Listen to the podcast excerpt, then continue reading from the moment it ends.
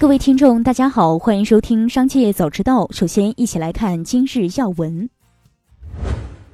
十一月二十六日，国务院发布关于修改《中华人民共和国烟草专卖法实施条例》的决定。为加强电子烟等新型烟草制品监管，国务院决定对《中华人民共和国烟草专卖法实施条例》做如下修改：增加一条，作为第六十五条，电子烟等新型烟草制品参照本条例卷烟的有关规定执行。本决定自公布之日起施行。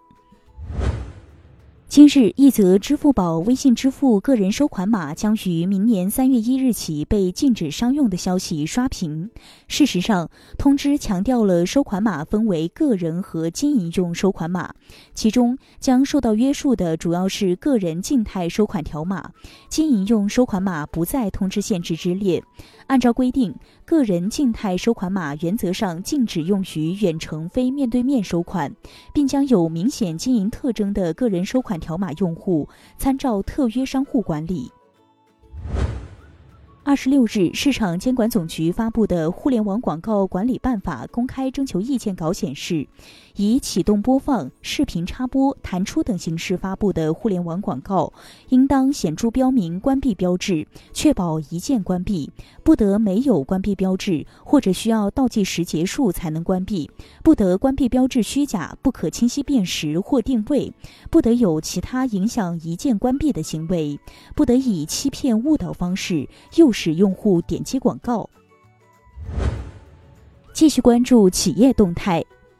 据港媒报道，香港维他奶集团公布截至今年九月底止中期业绩，公司收入为三十六点零四亿港元，较上年同期回落百分之十八点二八；净利润为三千二百八十点四万港元，较上年同期回落百分之九十五。原因是由于业绩不理想，需要优先恢复中国内地业务。近日，卖肉夹馍带“潼关”两字被告一事引发热议。十一月二十六日，潼关肉夹馍协会就潼关肉夹馍商标进行维权一事发表致歉信，向全国潼关肉夹馍经营者道歉。潼关肉夹馍协会在致歉信中表示：“我们认识到了自身存在的错误，把协会不忘初心、全心全意为潼关肉夹馍经营者服务的宗旨丢掉了，我们深感自责，在此诚恳向大家深深致歉。”此前，一则深圳一奶茶店一杯饮料一千元的消息登上微博热搜。当事茶饮品牌野翠山门店工作人员回应称，该千元产品为橄榄枝，原料进价要八百多元一斤，制作需要三个小时，因此价格较高。深圳市市场监督管理局二十六日通报，经核查，该店的原材料实际进货价格与宣传价格不符，现已对该公司涉嫌虚假宣传的违法行为立案查处。十一月二十六日，央行公告显示，钱塘征信有限公司的个人征信业务申请已获央行受理，注册资本为十亿元，其中浙旅集团和蚂蚁科技分别持股百分之三十五，并列第一大股东。这意味着，继百行征信和普道征信后，第三张个人征信业务牌照呼之欲出，也是蚂蚁合规整改之路上的重要一步。港交所文件披露显示，中国恒大许家印旗下公司新兴 Limited 及许家印妻子以二点二三港元的均价，共计出售三十六亿股恒大股份。许家印以二十六点八亿港元卖出十二亿股股票。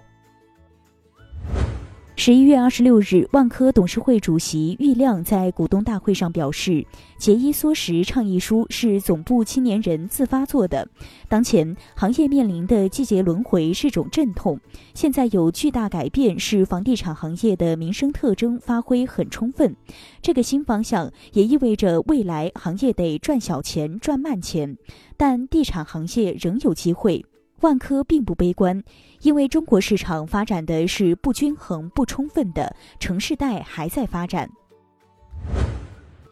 十一月二十六日，贾跃亭创建的电动汽车法拉第未来称，收到纳斯达克信函，被指公司不符合纳斯达克上市规则，被要求在六十天内提交截至今年九月三十日的季报，否则可能被要求退市。原因是近日法拉第未来表示，无法在规定时间内提交其二零二一年第三季度财务业绩表格，理由是公司董事会受到关于不正当披露的指控。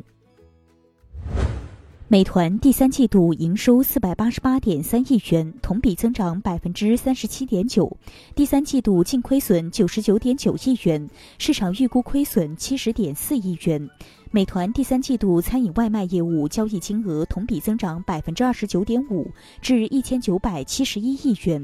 餐饮外卖日均交易笔数同比增长百分之二十四点九，至四千三百六十万笔；收入同比增长百分之二十八点零，至二百六十五亿元。美团称，为公司带来长期价值的领域继续投资，导致新业务及其他部分的经营亏损随之扩大。接下来将目光转移到产业纵深领域。近日，教育部召开座谈会，研究推进大学生创新创业工作。会议要求进一步加大对高校创新创业教育的支持力度，在优化大学生创新创业环境、加强服务平台建设、落实财税扶持政策、加强金融政策支持、促进大学生创新创业成果转化等方面狠下功夫，推动各项政策落实落地。最后，一起关注国际事业。南非国家传染病研究所当地时间十一月二十五日声明，目前已在南非检测到一种新型新冠病毒变种。专家表示，这种新变种引起了南非的关注，对该变种的主要担忧是它具有大量突变。德国将禁止与南非的往来旅游。德国疾控机构研究所二十五日公布的疫情数据显示，截至当地时间二十五日零时，德国单日新增新冠确诊病例七万五千九百六十一例。继铁狮门拿下上海地块后，日本房企也来苏州拿地了。日前，苏州第三批集中供地共有二十一宗地块出让，总起始价三百九十三点一亿元。其中，位于苏州相城高铁新城板块的苏地二零二一杠 WG 杠六十四号地块，由河宝南通房地产开发有限公司、大和房屋以二十五点四六亿元竞得。成交楼面价约一万四千二百六十六元每平方米，溢价率百分之零。据日媒二十五日报道，日本政府将创立一项约三百亿日元（约合十六亿元人民币）的基金，来应对福岛核污染水排放入海将对海产品需求造成的影响。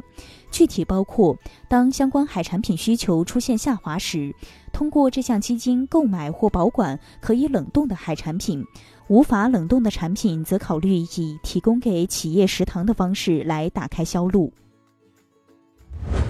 以上就是今天的全部内容，感谢收听，我们下期再见。